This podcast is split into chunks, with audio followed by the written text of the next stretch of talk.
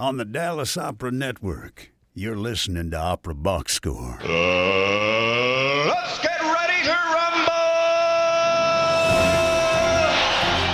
Wherever you are, however you're listening, it's Opera Box Score. I'm your host, George Cedarquist, joined on America's talk radio show about opera by Oliver Camacho, Matt Cummings, Weston Williams, and Ashley Hardgrave.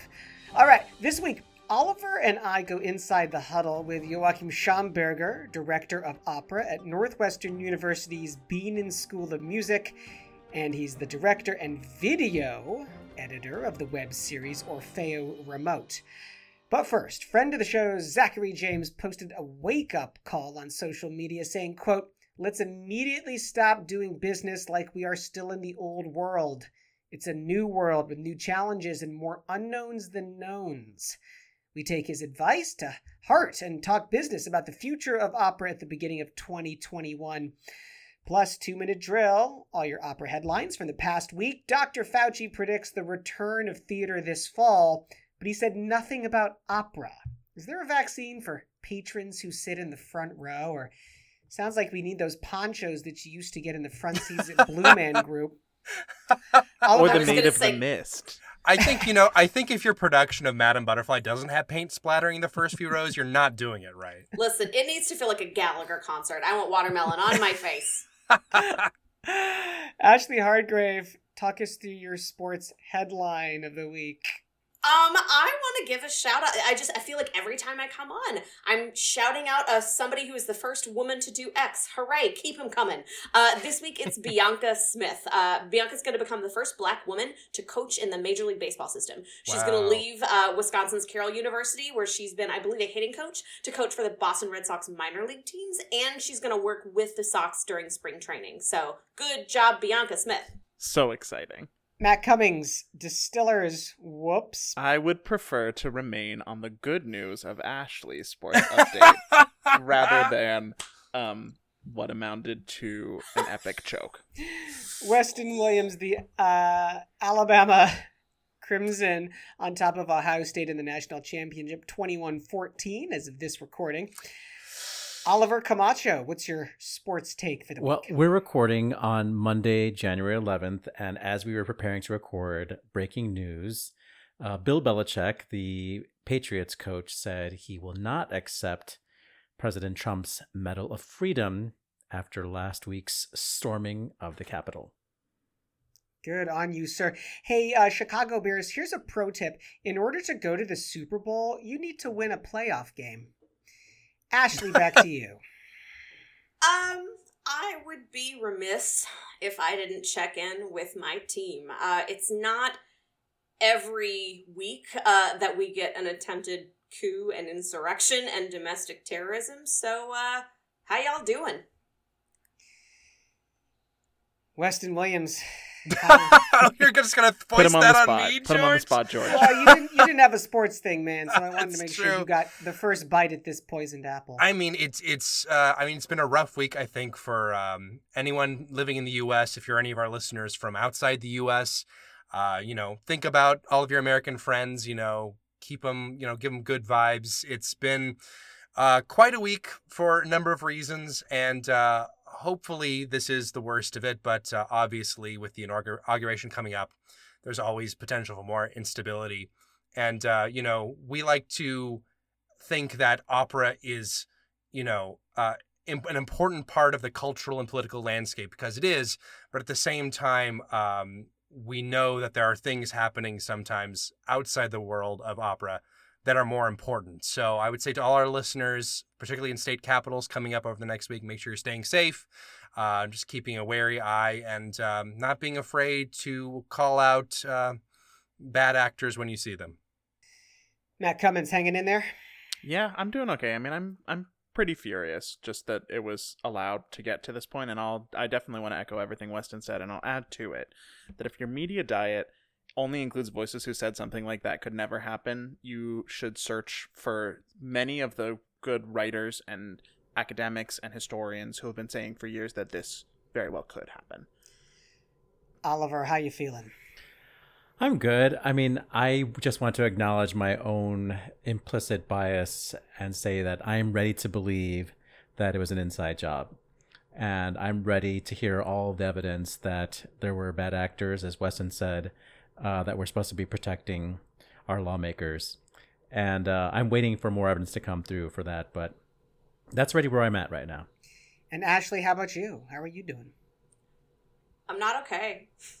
I'm not. Um, you know, I so many folks will will try to say that they don't follow politics. Uh, this is not something that we should, you know, we should stick to sports, stick to opera, stick to whatever. Um, we're Americans, and thus we are affected by this. I feel this a little more deeply, I would imagine, than some of the other average bears, uh, because these are the things about which I am passionate. And what we saw last week. Um, was nothing short of domestic terrorism that was brought on by stochastic terrorism by uh, the occupant of the White House. And anybody who didn't think this was going to happen has not been paying attention. I could have told you this a long time ago. I'm frankly surprised it took this long.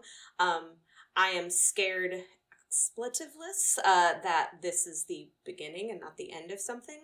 Uh, for our international listeners, check in on your American friends. We are um, we're dealing with this. It's uh, you will have to excuse us because uh, we haven't had an insurrection or an attempted coup in our lifetimes, uh, and some of us are still pretty pretty shaken up about it. We may have had friends or loved ones that were lawmakers or journalists uh, in the capital or in some of the state capitals that may be affected in the coming weeks. So um, I also am furious, but I'm I'm just I'm a I'm a little broken still over the whole thing. Somebody say something funny. well, I mean, you know, the guy who was wearing the furry hat and the, the big horns, you know, obviously a despicable human being, but kind of wondering what he would be like in a Wagner opera. All right, let's talk some opera. Chalk Talk on Opera Box Score. So, Corona. It's fun, right? Uh, the light news topic this week. What a, what a start. Ah.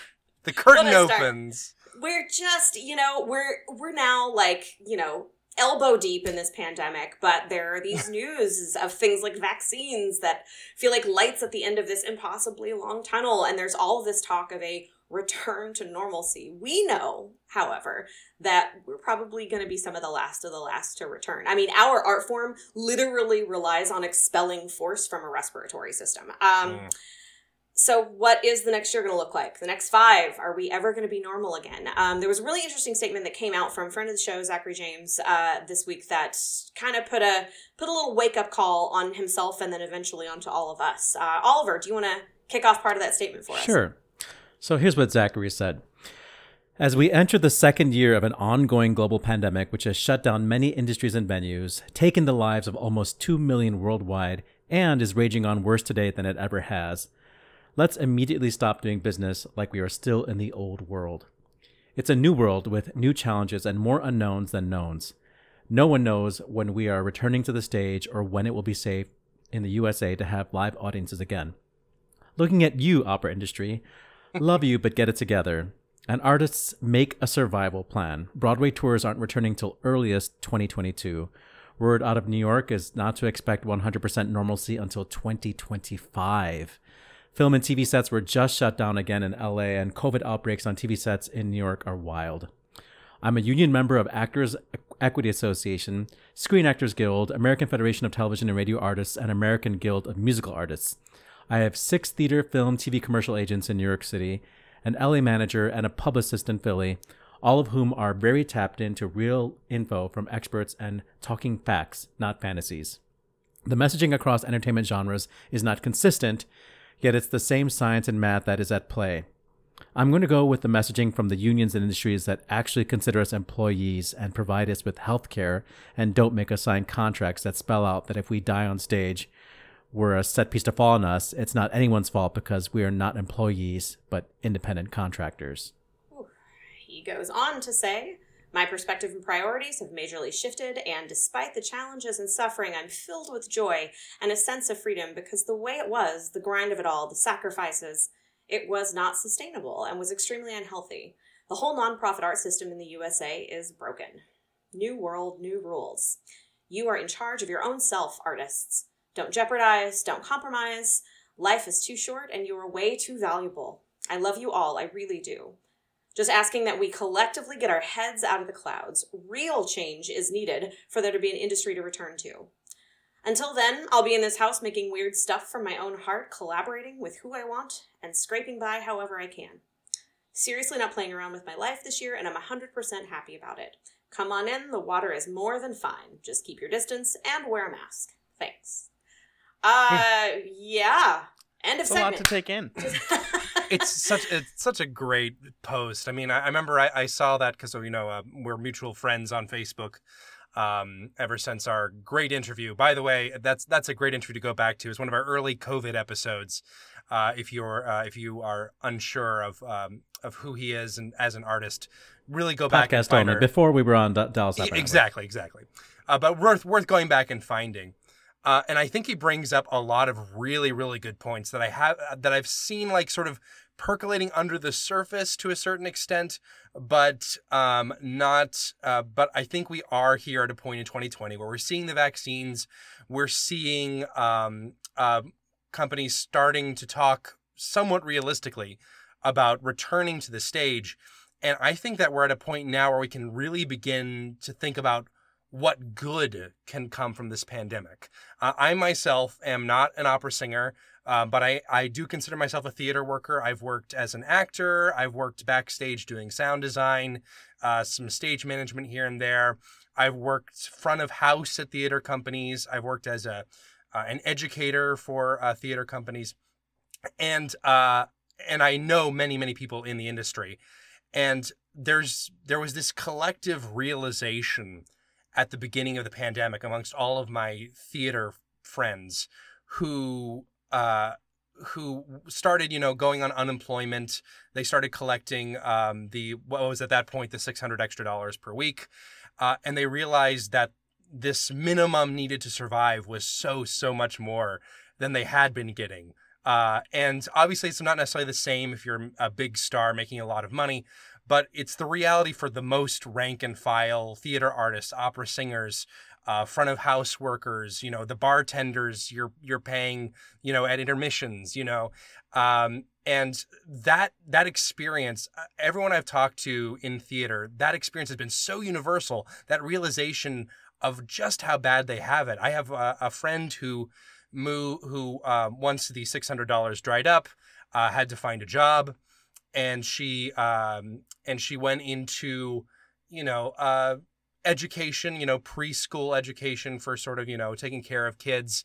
Um still incredibly low paid. Everyone there was complaining about how low paid. Uh, she was making more than she had wor- working professionally at a theater company uh, for the past three or four years.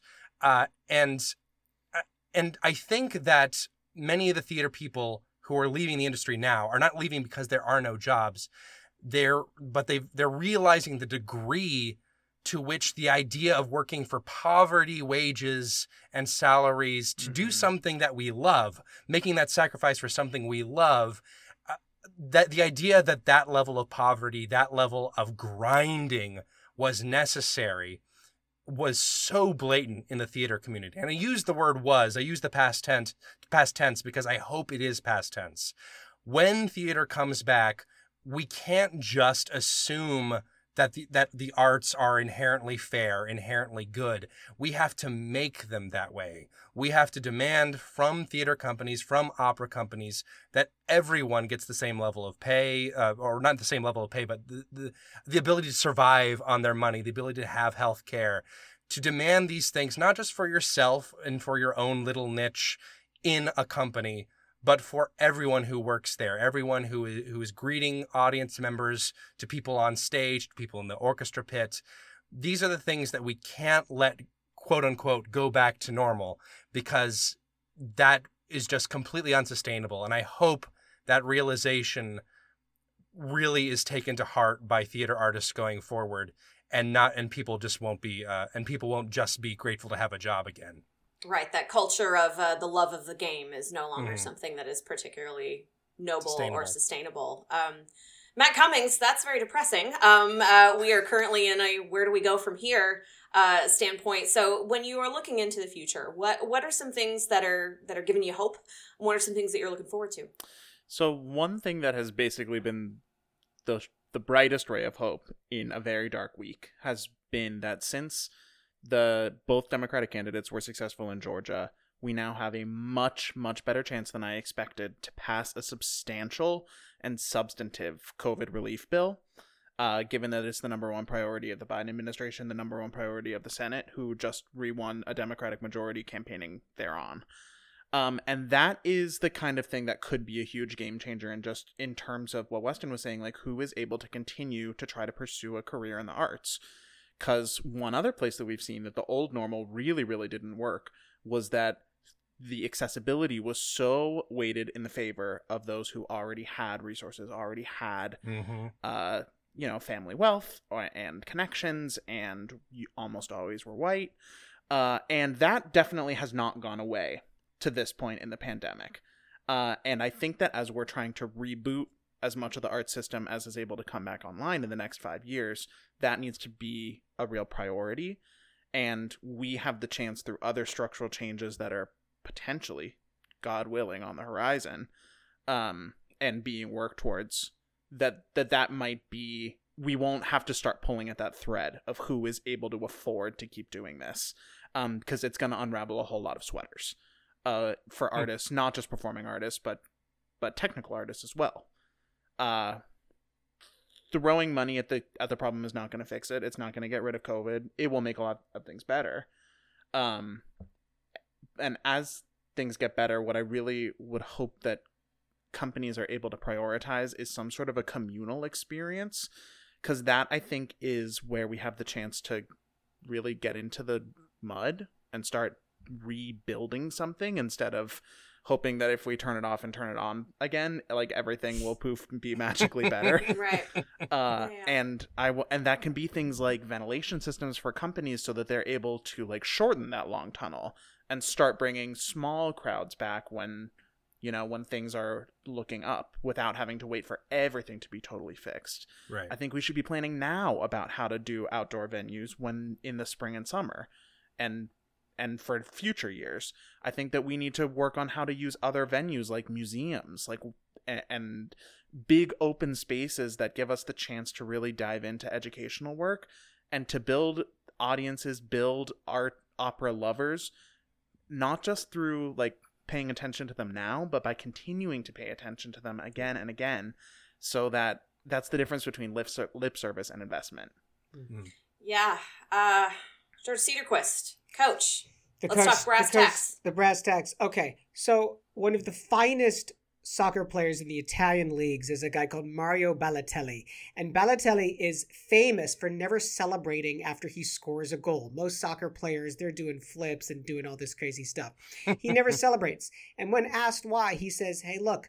Does the postman celebrate when he delivers a letter? No, that's his job. My job is to score goals. That's why I don't celebrate. Here's the thing being in the arts, this is a job, all right? And there never was a normal. The normal pre pandemic was exhaustion, was separation from families, if you had them, from people that you love. The normal was being paid in highlight reels and rules, okay? And exposure. The Oh, pan- now here's the thing. The pandemic, we're gonna get the, the sharpie out. The pandemic is our chance to change this system for the better. But you gotta show up. You gotta play the long game. You gotta roll right, call that audible, pass on the inside, hit up the middle singles, pivot, you know, stay the course. Bo Schembechler, one of the finest Michigan football coaches that ever there was from the 60s through to the 80s. Bo Schembechler, here's his phrase Those who stay will be champions. Those are words to live by. Oliver, it's not lost on me that you finished your wine during that last uh, that last statement. You know, earlier today I was listening to NPR, and you probably can find this by just like Googling uh, Emmanuel Macron and uh, All Things Considered. It's a show I heard it on. In France, they have, uh, if you can prove that you earned so much money as an artist every year, you work this many hours, you have Social Security as an artist. Uh, and they try to pay you Mm. right now. They're writing laws right now to make sure that artists we'll make it through the pandemic. Um, and uh, I mean, that's how far are we, are we away from that in the U.S. You know, Mm. uh, what we do, like like George just said, what we do as a job, you know, and like what Weston said, like we also are contributing to the economies of so many other people in the service industry, not just and behind the scenes and administratively, all etc. It's all work and it's all valid. So and the hotels that people pay for to come see shows and the restaurants that people go after like the arts are a huge economic driver and that is sometimes when I when I go to the opera, I just drop money in the lobby because I'm so grateful to be there. Just like twenties, twenties. You do it like this, Oliver. You do it like this. okay. Well, clearly Very we solved all the world's advice problems Oliver. today. We've learned how to distribute money appropriately when the opera houses reopen, uh, if and when the opera houses reopen, if and when we have a republic in the next seven to ten days. Uh, we remain Wee. guardedly optimistic. And uh, we're gonna we're gonna take the lemons we've I- been given and make some operatic lemonade. I don't want to extend this too much longer, but I just want to ask you all. Zachary is suggesting that we really take a look at how to create art in a in the new post-pandemic and current pandemic era.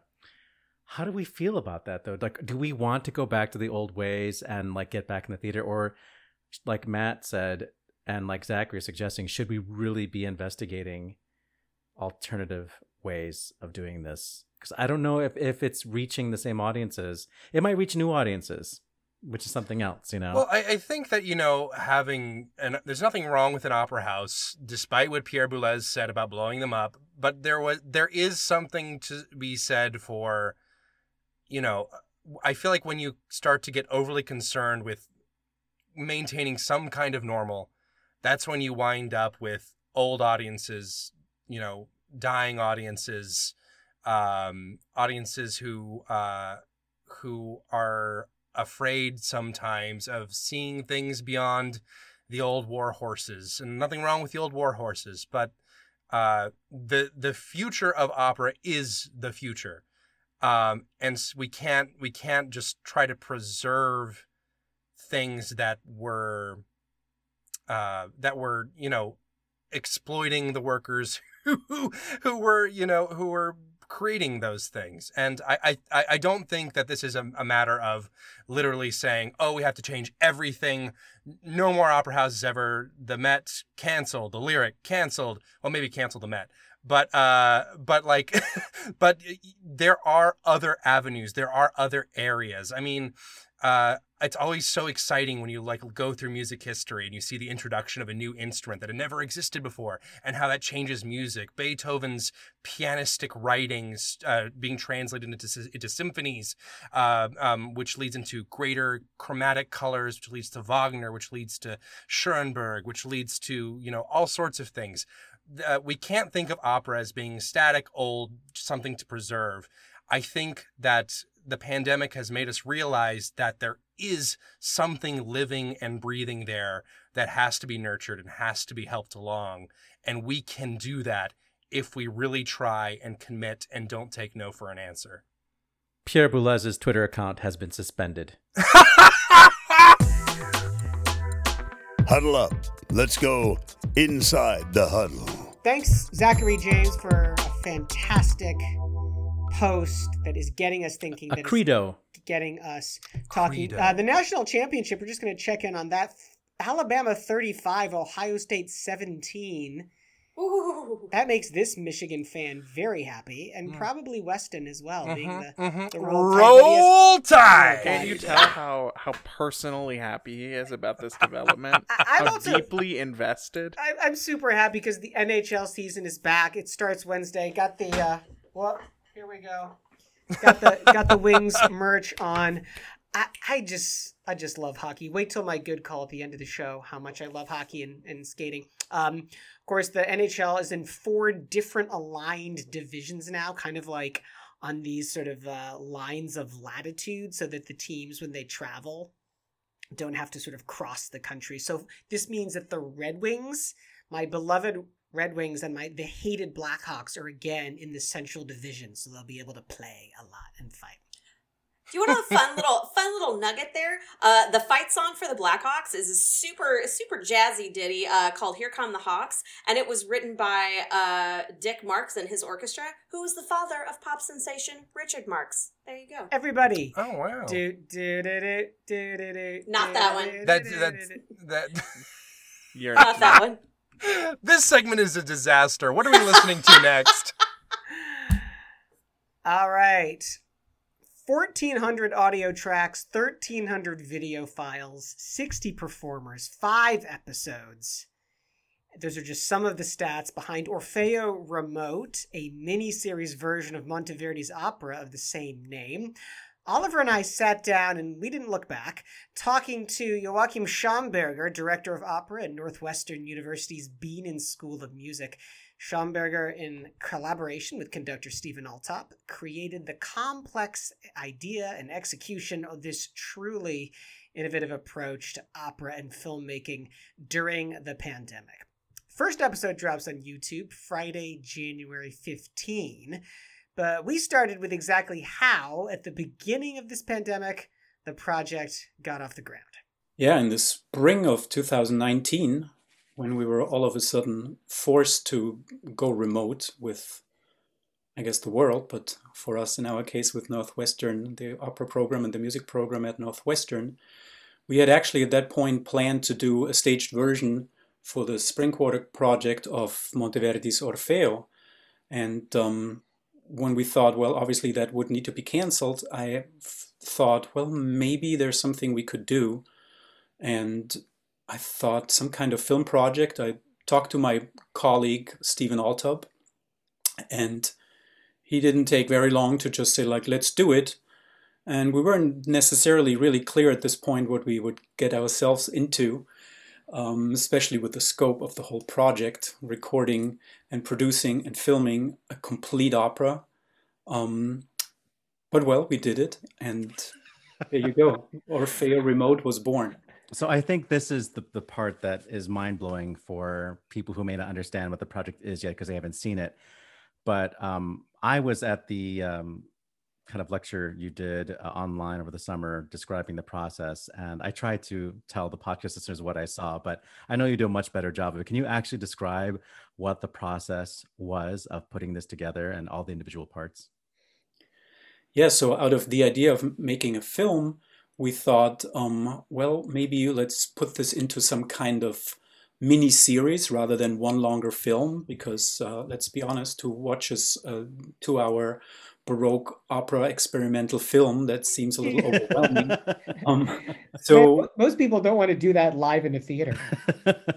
maybe, yeah, sadly.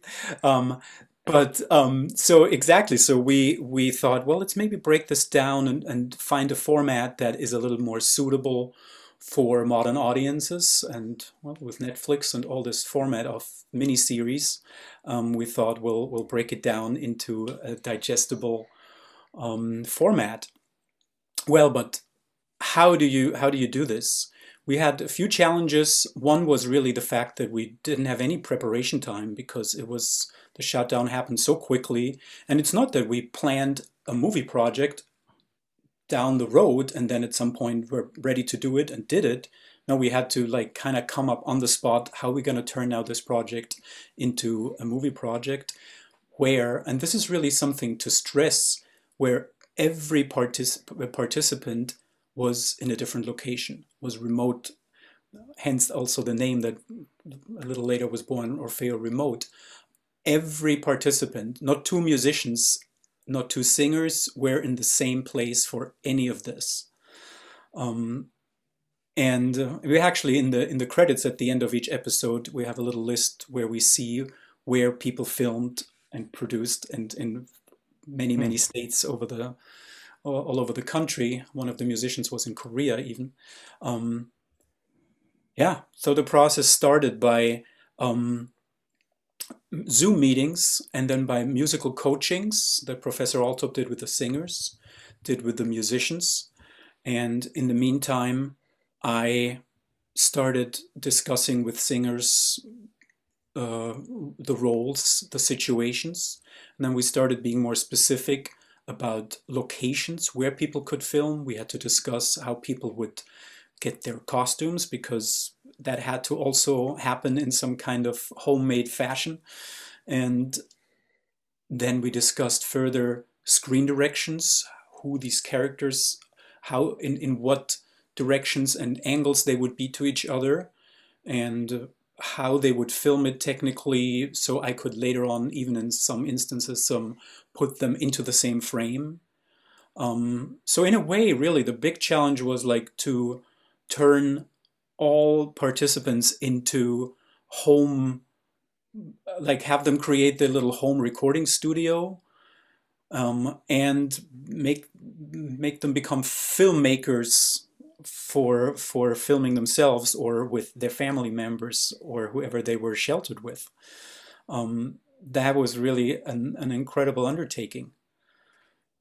Technically, I mean, it's it's been really it's really hard to describe because there's so many so many steps to the process. Professor Alltop started recording the entire opera on the harpsichord. Sent we broke it down into smaller sections, send it out to the characters, each their parts.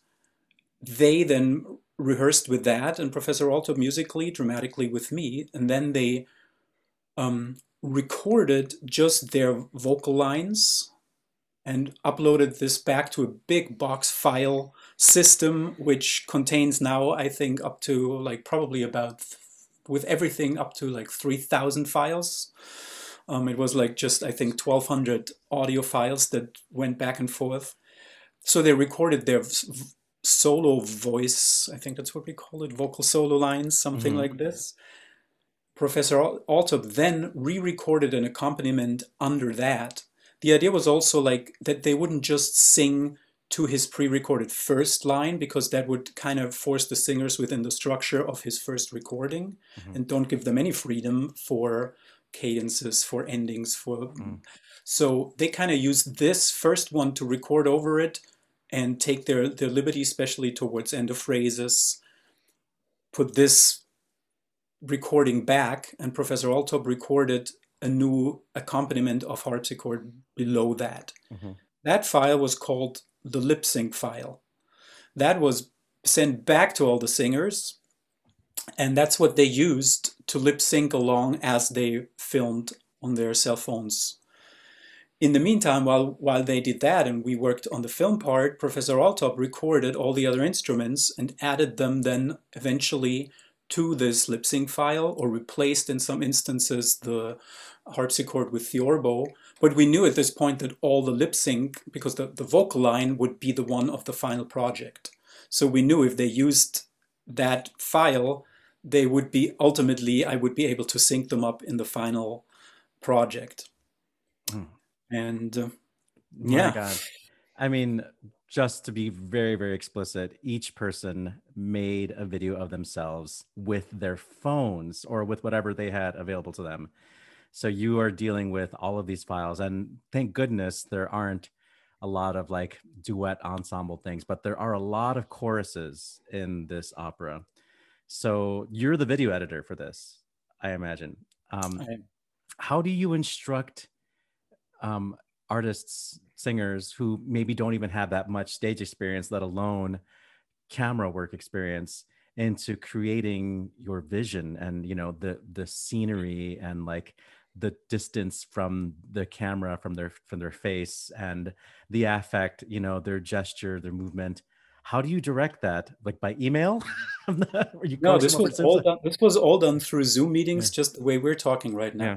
was in zoom meetings and we um, discussed st- screen directions. We would say, okay, Orfeo, um, in the first scene, uh, Eurydice is to your right, sitting, you're sitting on the floor, she's sitting on the floor, she's to your right.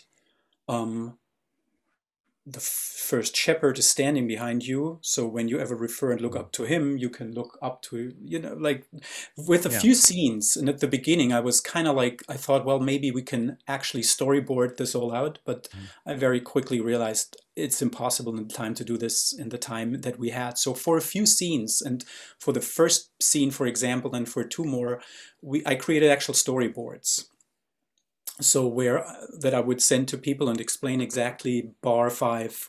Uh, you refer to this, you react to this word, and this will be the frame you need to frame yourself in.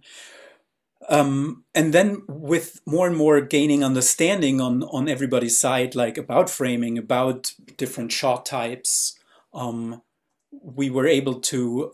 I was able to give them a little more freedom, um, and especially I have to say our main character, um, Nick Lynn, the Orfeo, he with his brother Graham, they did a fantastic job. Then really taking this especially in the scenes where they're where he's alone in where we mm. discussed mm. something well maybe you can do some forest footage walking like they did wonderful shots and really experimented on their own with like angles and have they got with very interesting um, we got very very interesting shots that that was a blast to edit together well the the first episode comes out on friday january 15 uh, is the last episode edited at this point it is. However, it is only finished with something I haven't even mentioned yet. We have two casts for this. So it, not it wasn't enough crazy like to do this in one version.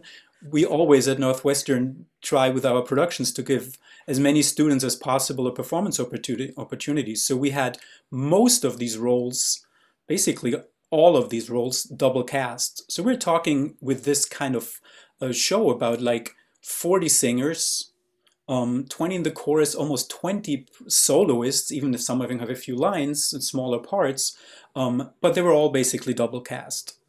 So we are now, we, we will have two uh, mini series basically. We call it a, a, the blue cast and the green cast.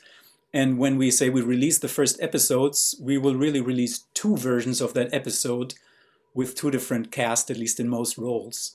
So when you asked, are they finished? No, one cast is finished right now, and the other cast is well, the first episode is done at this point, and the second one is like so. I will I will catch up with with both casts towards the time it's released.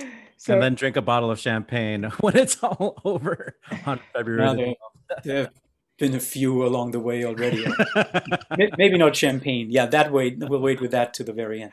So you you have survived this this process, uh, Joachim. As you look around at other opera conservatories, professional opera companies, large and small, I mean, do you see this new way of, of creating opera having legs in the future at the academic level and at the professional level? I I do. I mean, just as your question, I think you're right to really make a distinction between professional opera companies and the conservatory just because you really have a different mission.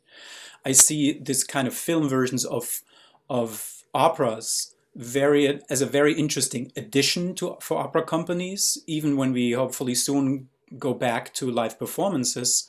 Um, that that wouldn't replace that in any way or form, but could really be an interesting addition to producing opera.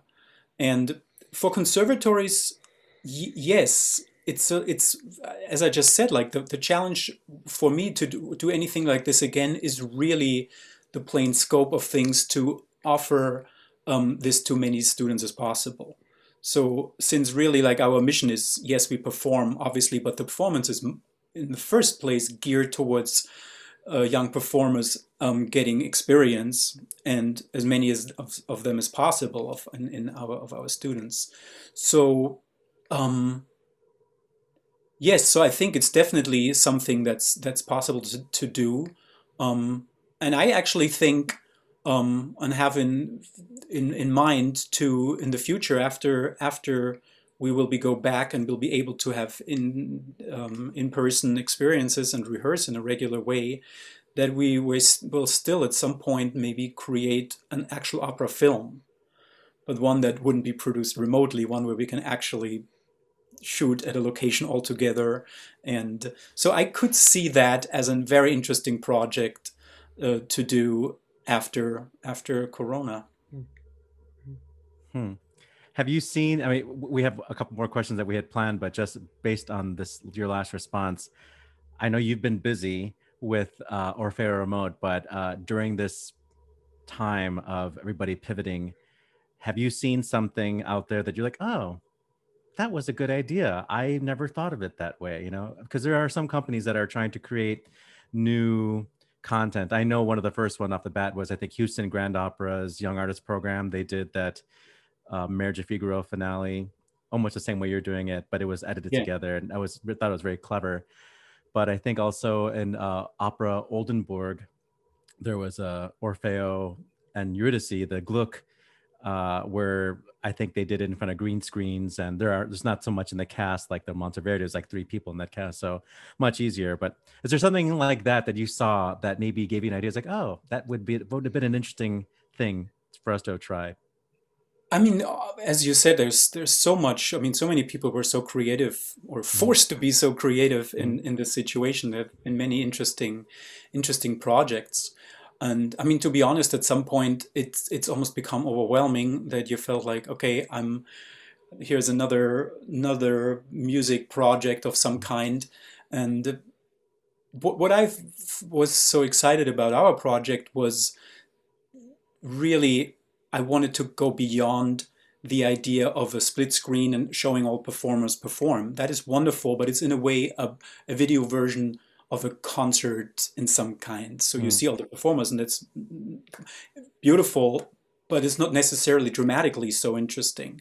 So really taking it to a level, and our big goal was like to create uh, a movie that you can enjoy just as a movie, and where you really forget that it's produced remotely and where you don't think about it and where maybe after a few minutes where you feel like oh yeah they, they, they were all remote they, do you really don't think about it at all anymore and really enjoy it for the story that it is.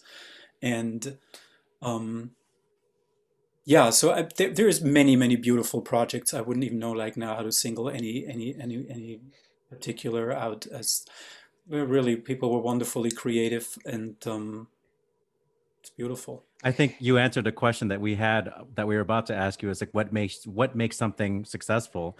And I think you said it. You said if, if you feel like the story has been told, that's that's the measure of success.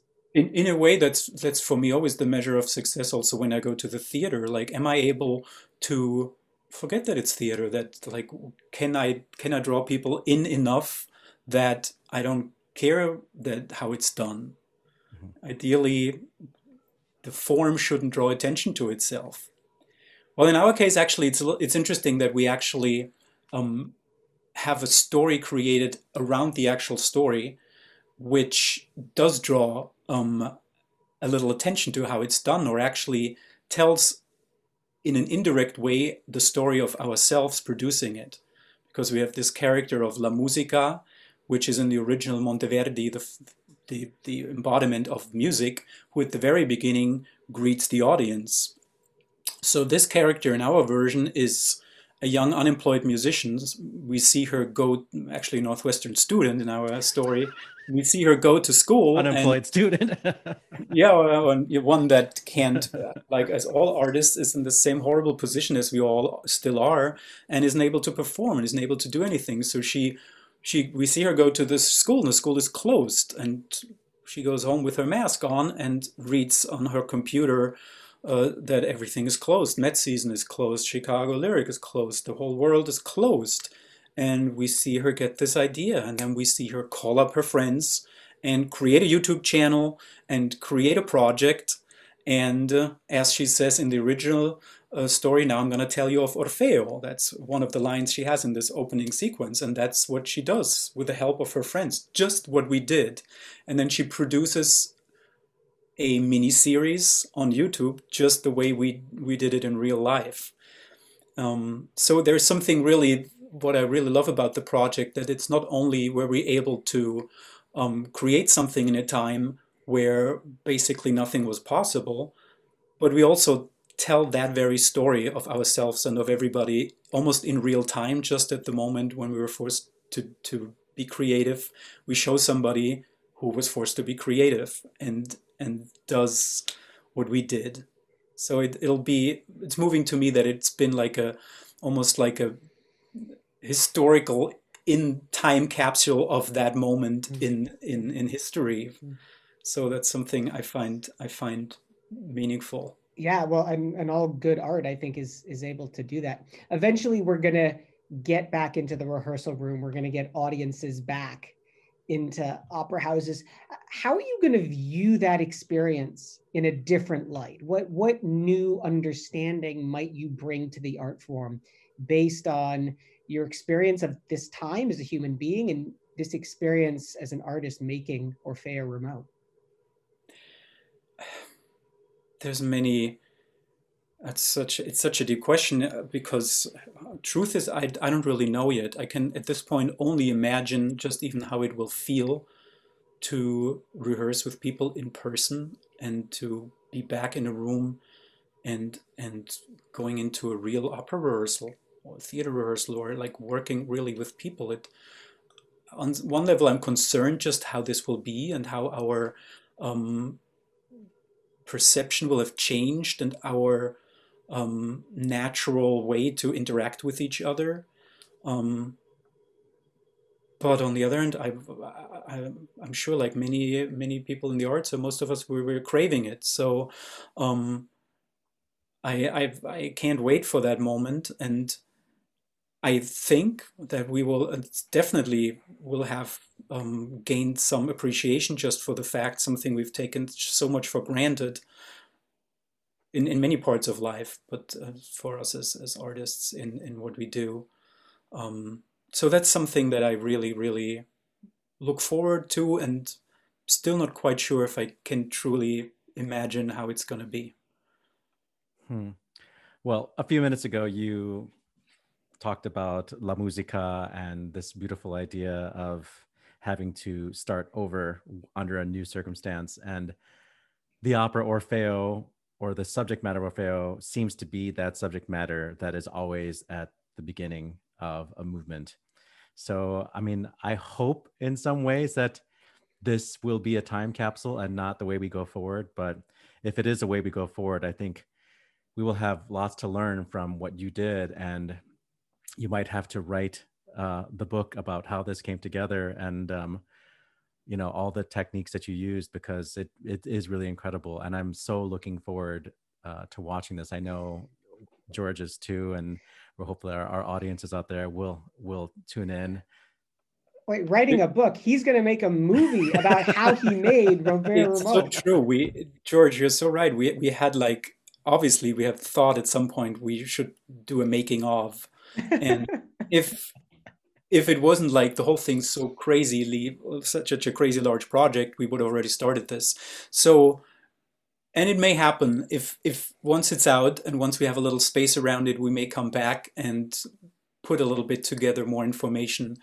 But that's also why I like it that a little bit it's built into this frame story of La Musica. We actually see her sitting at her computer and we see a screenshot of um, her in Final Cut, which is an actual screenshot of the actual project. We see a screenshot of of Logic Pro, which is an actual screen, actual screenshot of what Professor Alltop was was mixing, and we see a little um, kind of B-roll footage of people filming themselves. So mm. at least in a suggested way, it's part of the project itself that tells its story how it's how it's been done.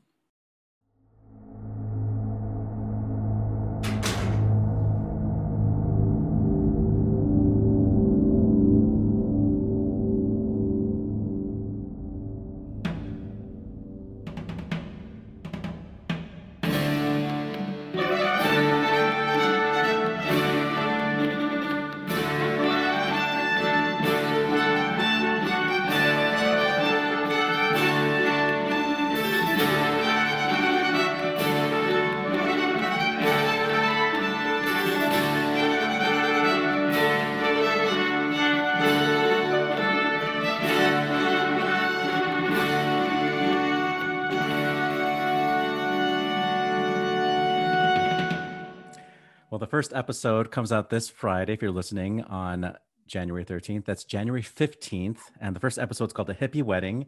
And we will give you all the instructions. Joachim, we want to have you on again to talk about your other projects. I mean, we saw Dog Days and we loved it so much. And we know that you're doing stuff outside of Northwestern. But uh, we definitely wanted to make sure we gave this topic focus. So, will you come back when we invite you back when things are more normal in your life? Oh, yes, I would love to come back and thank you very much for having me. And uh, it's been, been fun.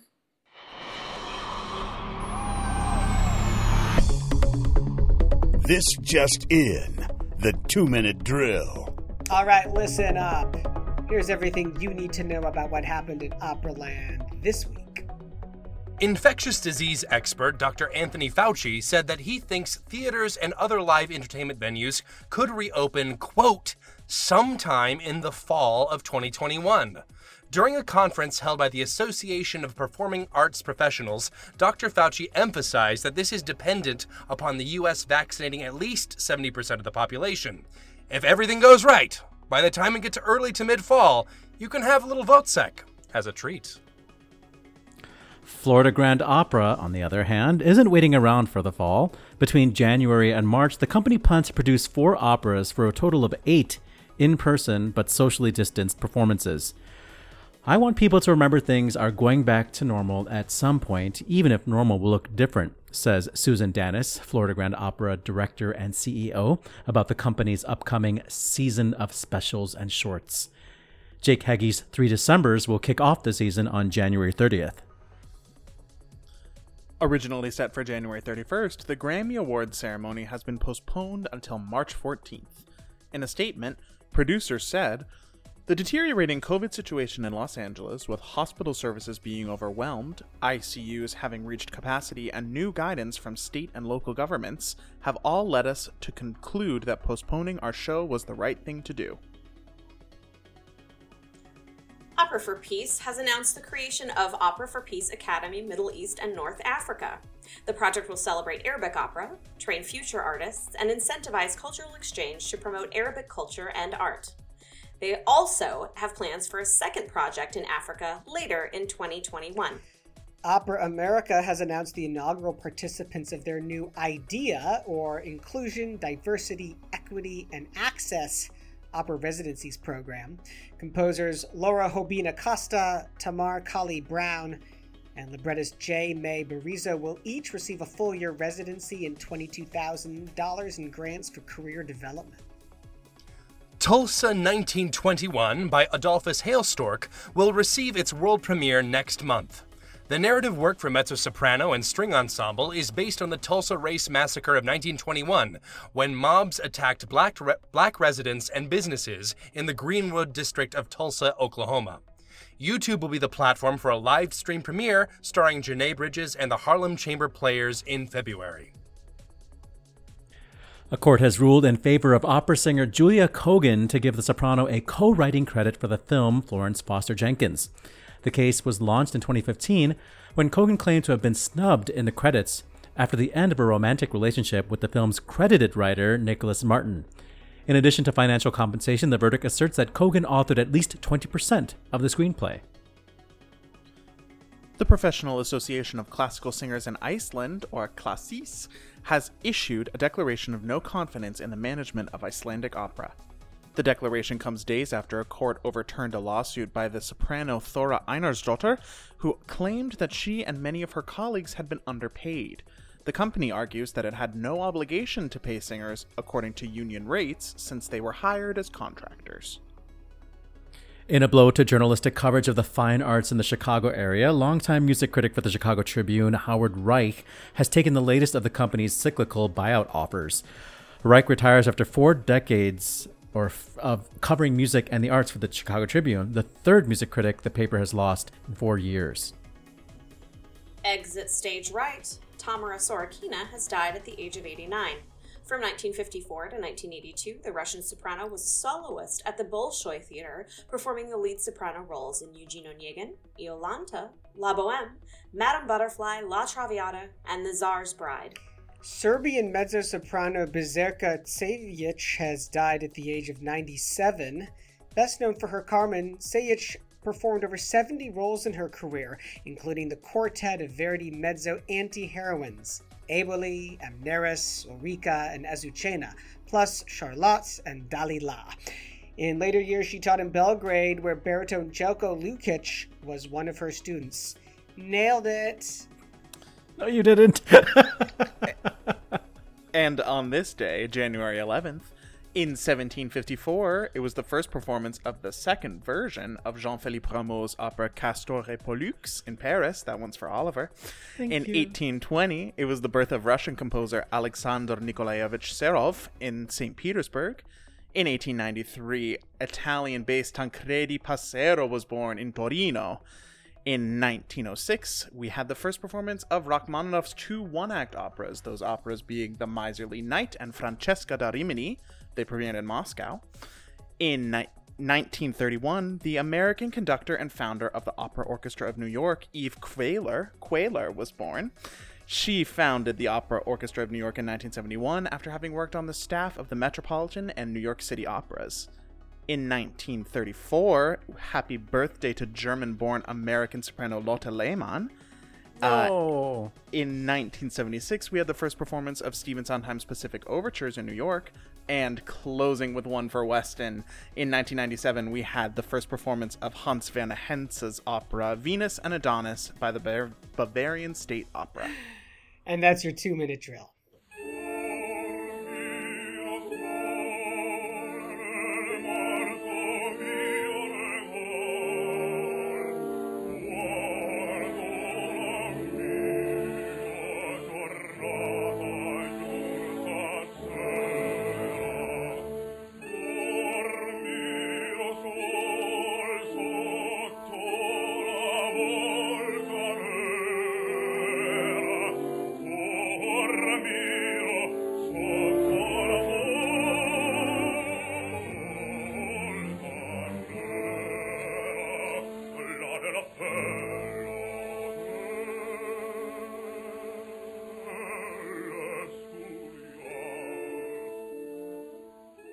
That was Tancredi Pasero singing Ella giammai m'amò from Don Carlo. And we have a quick retraction right off the bat.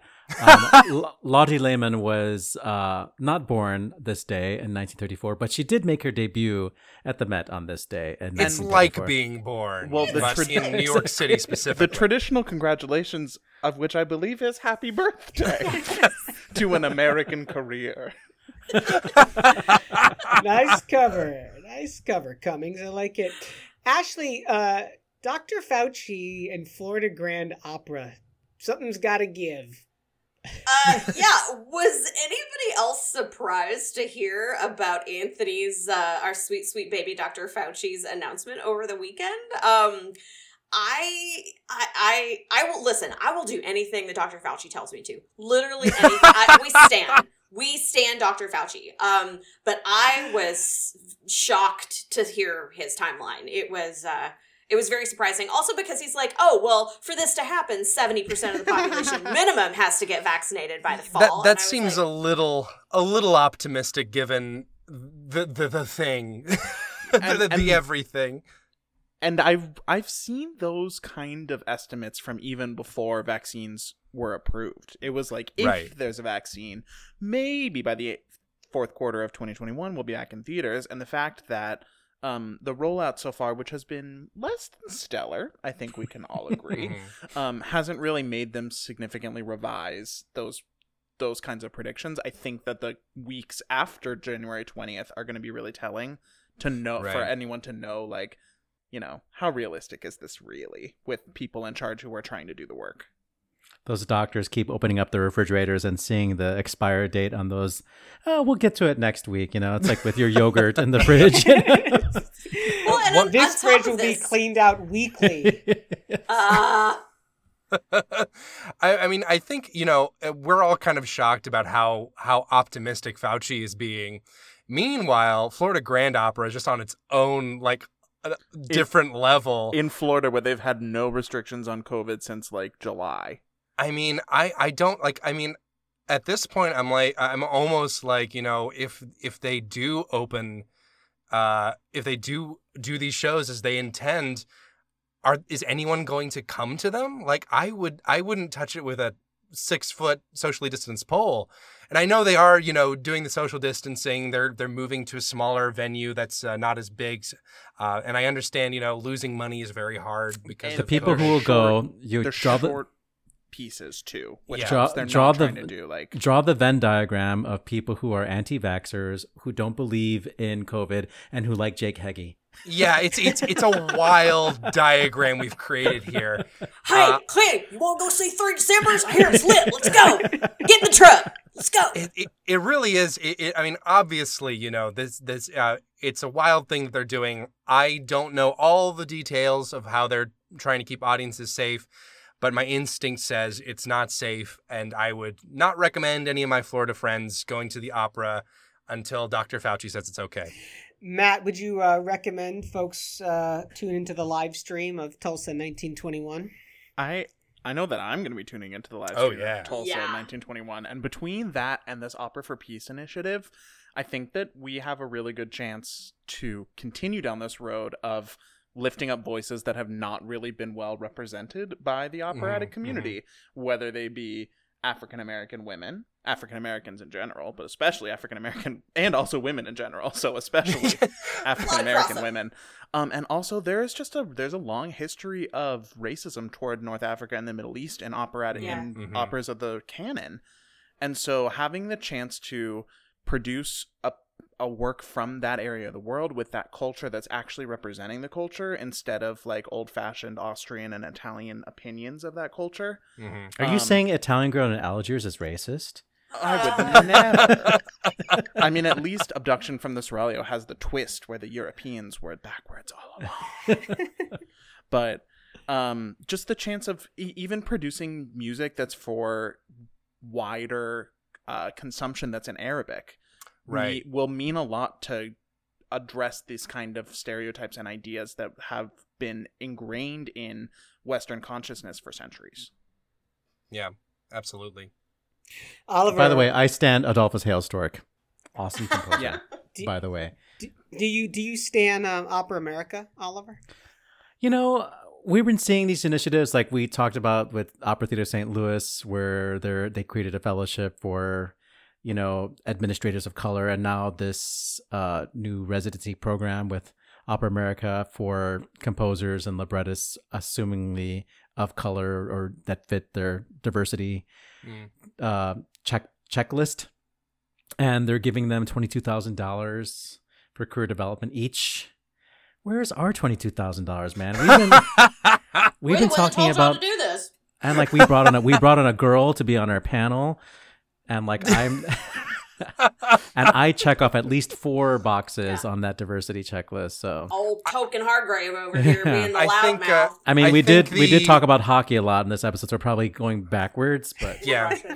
I was gonna say the the whiteness and uh and maleness of the remaining uh, cast members might It's be- overwhelming. yeah, it- it's not great. Yeah, those those. but ra- George has red hair, so that's got to count I am. for something. Yeah, so those ratings are going to blow up in Canada this week. Weston, I'll say there's problems with opera in Iceland. Is nothing sacred anymore? Is nothing sacred. Well, I thought this was an interesting story because uh, one thing that we didn't because mention- Matthew pronounced the name so well. That's yeah, actually- that was like, amazing. uh, I, and and all and you know after uh, George was so proud of butchering all the Czech names, uh, I I think that it was.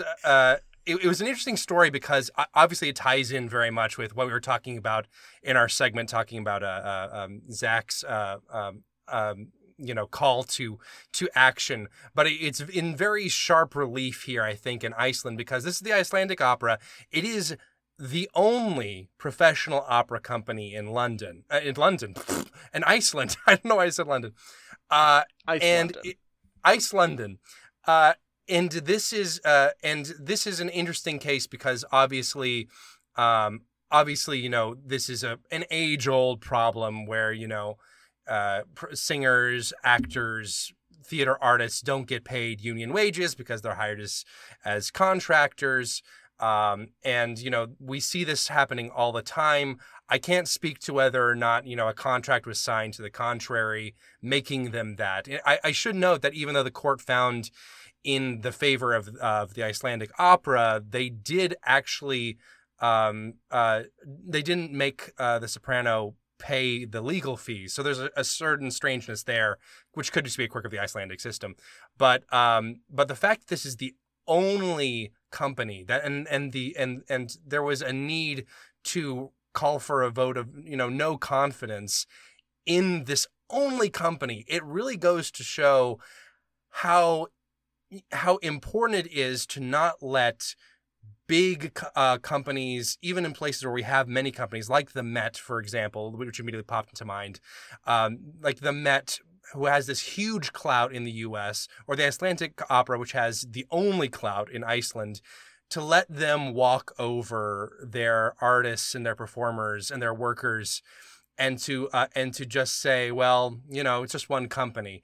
It it really does have to be something we are keeping track of across all countries, across all uh, all levels of professionalism, from you know storefront to big companies. Because I mean, if we don't, even- it, it's not even just arts. Like this reminded me of what's going Yeah. on in California with Uber and their Oh yeah, their sure. new law to reclassify all of those employees as contractors so that they don't have to give them benefits. Like it, Yep. the consequences of this could be even worse in America, where we have like not even as good labor protections as they do in most of Europe. and and it's, it really is something that we have to uh, really push for. Like this, this is not just something that we can vote for. This is something we have to, you know, engage with on a local level, uh, with specific companies, uh, with unions, with uh, protests, with you know, um, you know, you know, uh, strikes. You know, uh, these are things that that really we can't just expect it to go away because when countries or companies that have this kind of clout do this kind of thing, it becomes more and more okay for the smaller companies, the new companies, the um, the uh, to say, well, if the Met can get away with it, if the Icelandic Opera can get away with it, why not us? You know, and that's something we have to hold uh, them accountable for. I think those the, that was the first time those words were ever said in the same sentence. If the Met It can get away with it, if the I did it. I finally did it. I wanted to make a Bjork joke in there somewhere, but I couldn't I find did- the right time. I It did was too. like the only social thing I double know dutch. about Iceland. No, we know about Benedikt Kristjánsson, our guest from the Yeah. St. John episode. That's and the other thing I know about Iceland is that London is definitely in it. Mhm, Yes, yes. And that volcano that like messed up European air traffic. uh, Oh, a I couple forgot about ago. that. Simpler Yeah. times. Crazy name too. All right, let's wrap this show up. Good call. Bad call on Opera Box Score. All right, time to wrap the show up. Good call, bad call. What do you got, Weston? Wait, you're actually letting me say one? oh, at long last. Oh, oh, beautiful. Yeah, don't blow it, before man. before you take it back. The ninth annual Prototype Festival opened uh, this past week on January 8th, and will continue releasing cutting edge music through the 16th. Uh, and will uh, those will be available variously across the, uh, the the next month or so. The annual festival featuring avant-garde works of opera and theater includes two further world premieres and three additional U.S. premieres of multimedia works. Founding director Beth Morrison remains hopeful that the works that were previously scheduled for 2021 will be able to go for in 2022. But for now, I mean, Prototype Festival is really doing some of that cutting edge opera that you don't get anywhere else. And I'm so excited to be tuning in all through the rest of this week. Matt Cummings. Okay, so I don't know what I don't know if you saw this announcement today, but there is Amazon is doing a um an Aaron Sorkin biopic about Lucy No. and Ricky, No. Starring Javier Bardem and No. apparently the American accent of Nicole Kidman, who is indelibly linked to opera ever since her portrayal of Satine, aka Violetta, in Uh, Moulin. somebody needs to call. Was Debra Messing busy? Why did I- they do that? I don't know. Like, I can't think of a worse pairing of celebrity and person to play them than Lucy, Lucille Ball, and Nicole Kidman. It's So- like There Will Be Blood, the half hour comedy special. Like, that's what it's going to be. Okay, Oh so my that was Matt's bad call. Ashley, what's your good call? Um, yes, uh, Matthew Anchel, who is uh, Bear Princess on Instagram and quote your TikTok gay best friend. Uh, he's first of all, he's so much fun. He's so great to like hang out with and watch on the Instagrams and the social medias. But he's also a really, really talented singer, a very good bass, uh, and runs in a lot of the operatic circles that I have like a couple of degrees of Kevin Bacon to. So I am on a quest to become Matthew Anchel's friend in real life. Oliver Camacho.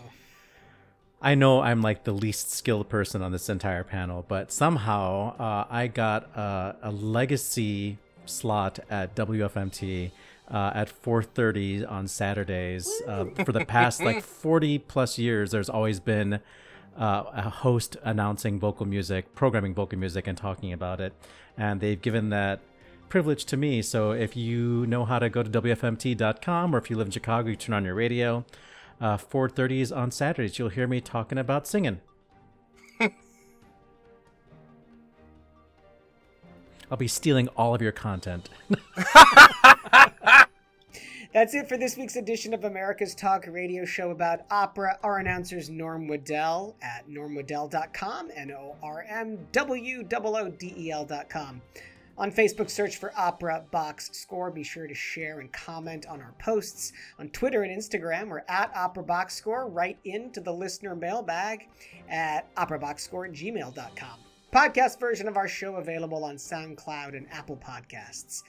The views and opinions expressed on Opera Box Score are solely those of the show's creative team. Any rebroadcast, reproduction, or other use of the accounts of this show without the express written consent of Opera Box Score would be totally cool. Our creative consultant is Oliver Camacho. Our audio and video editor is Weston Williams. For our guest, Joachim Schamberger, your co hosts, Matt Cummings and Ashley Hardgrave, I'm George Cederquist, asking you to continue the conversation about opera while you pass the remote. We're back with an all new show next week. Special guest Will Liverman. Plus, you get more opera headlines, more hot takes, and more embarrassing productions of Das Rheingold in the Rotunda. Join us.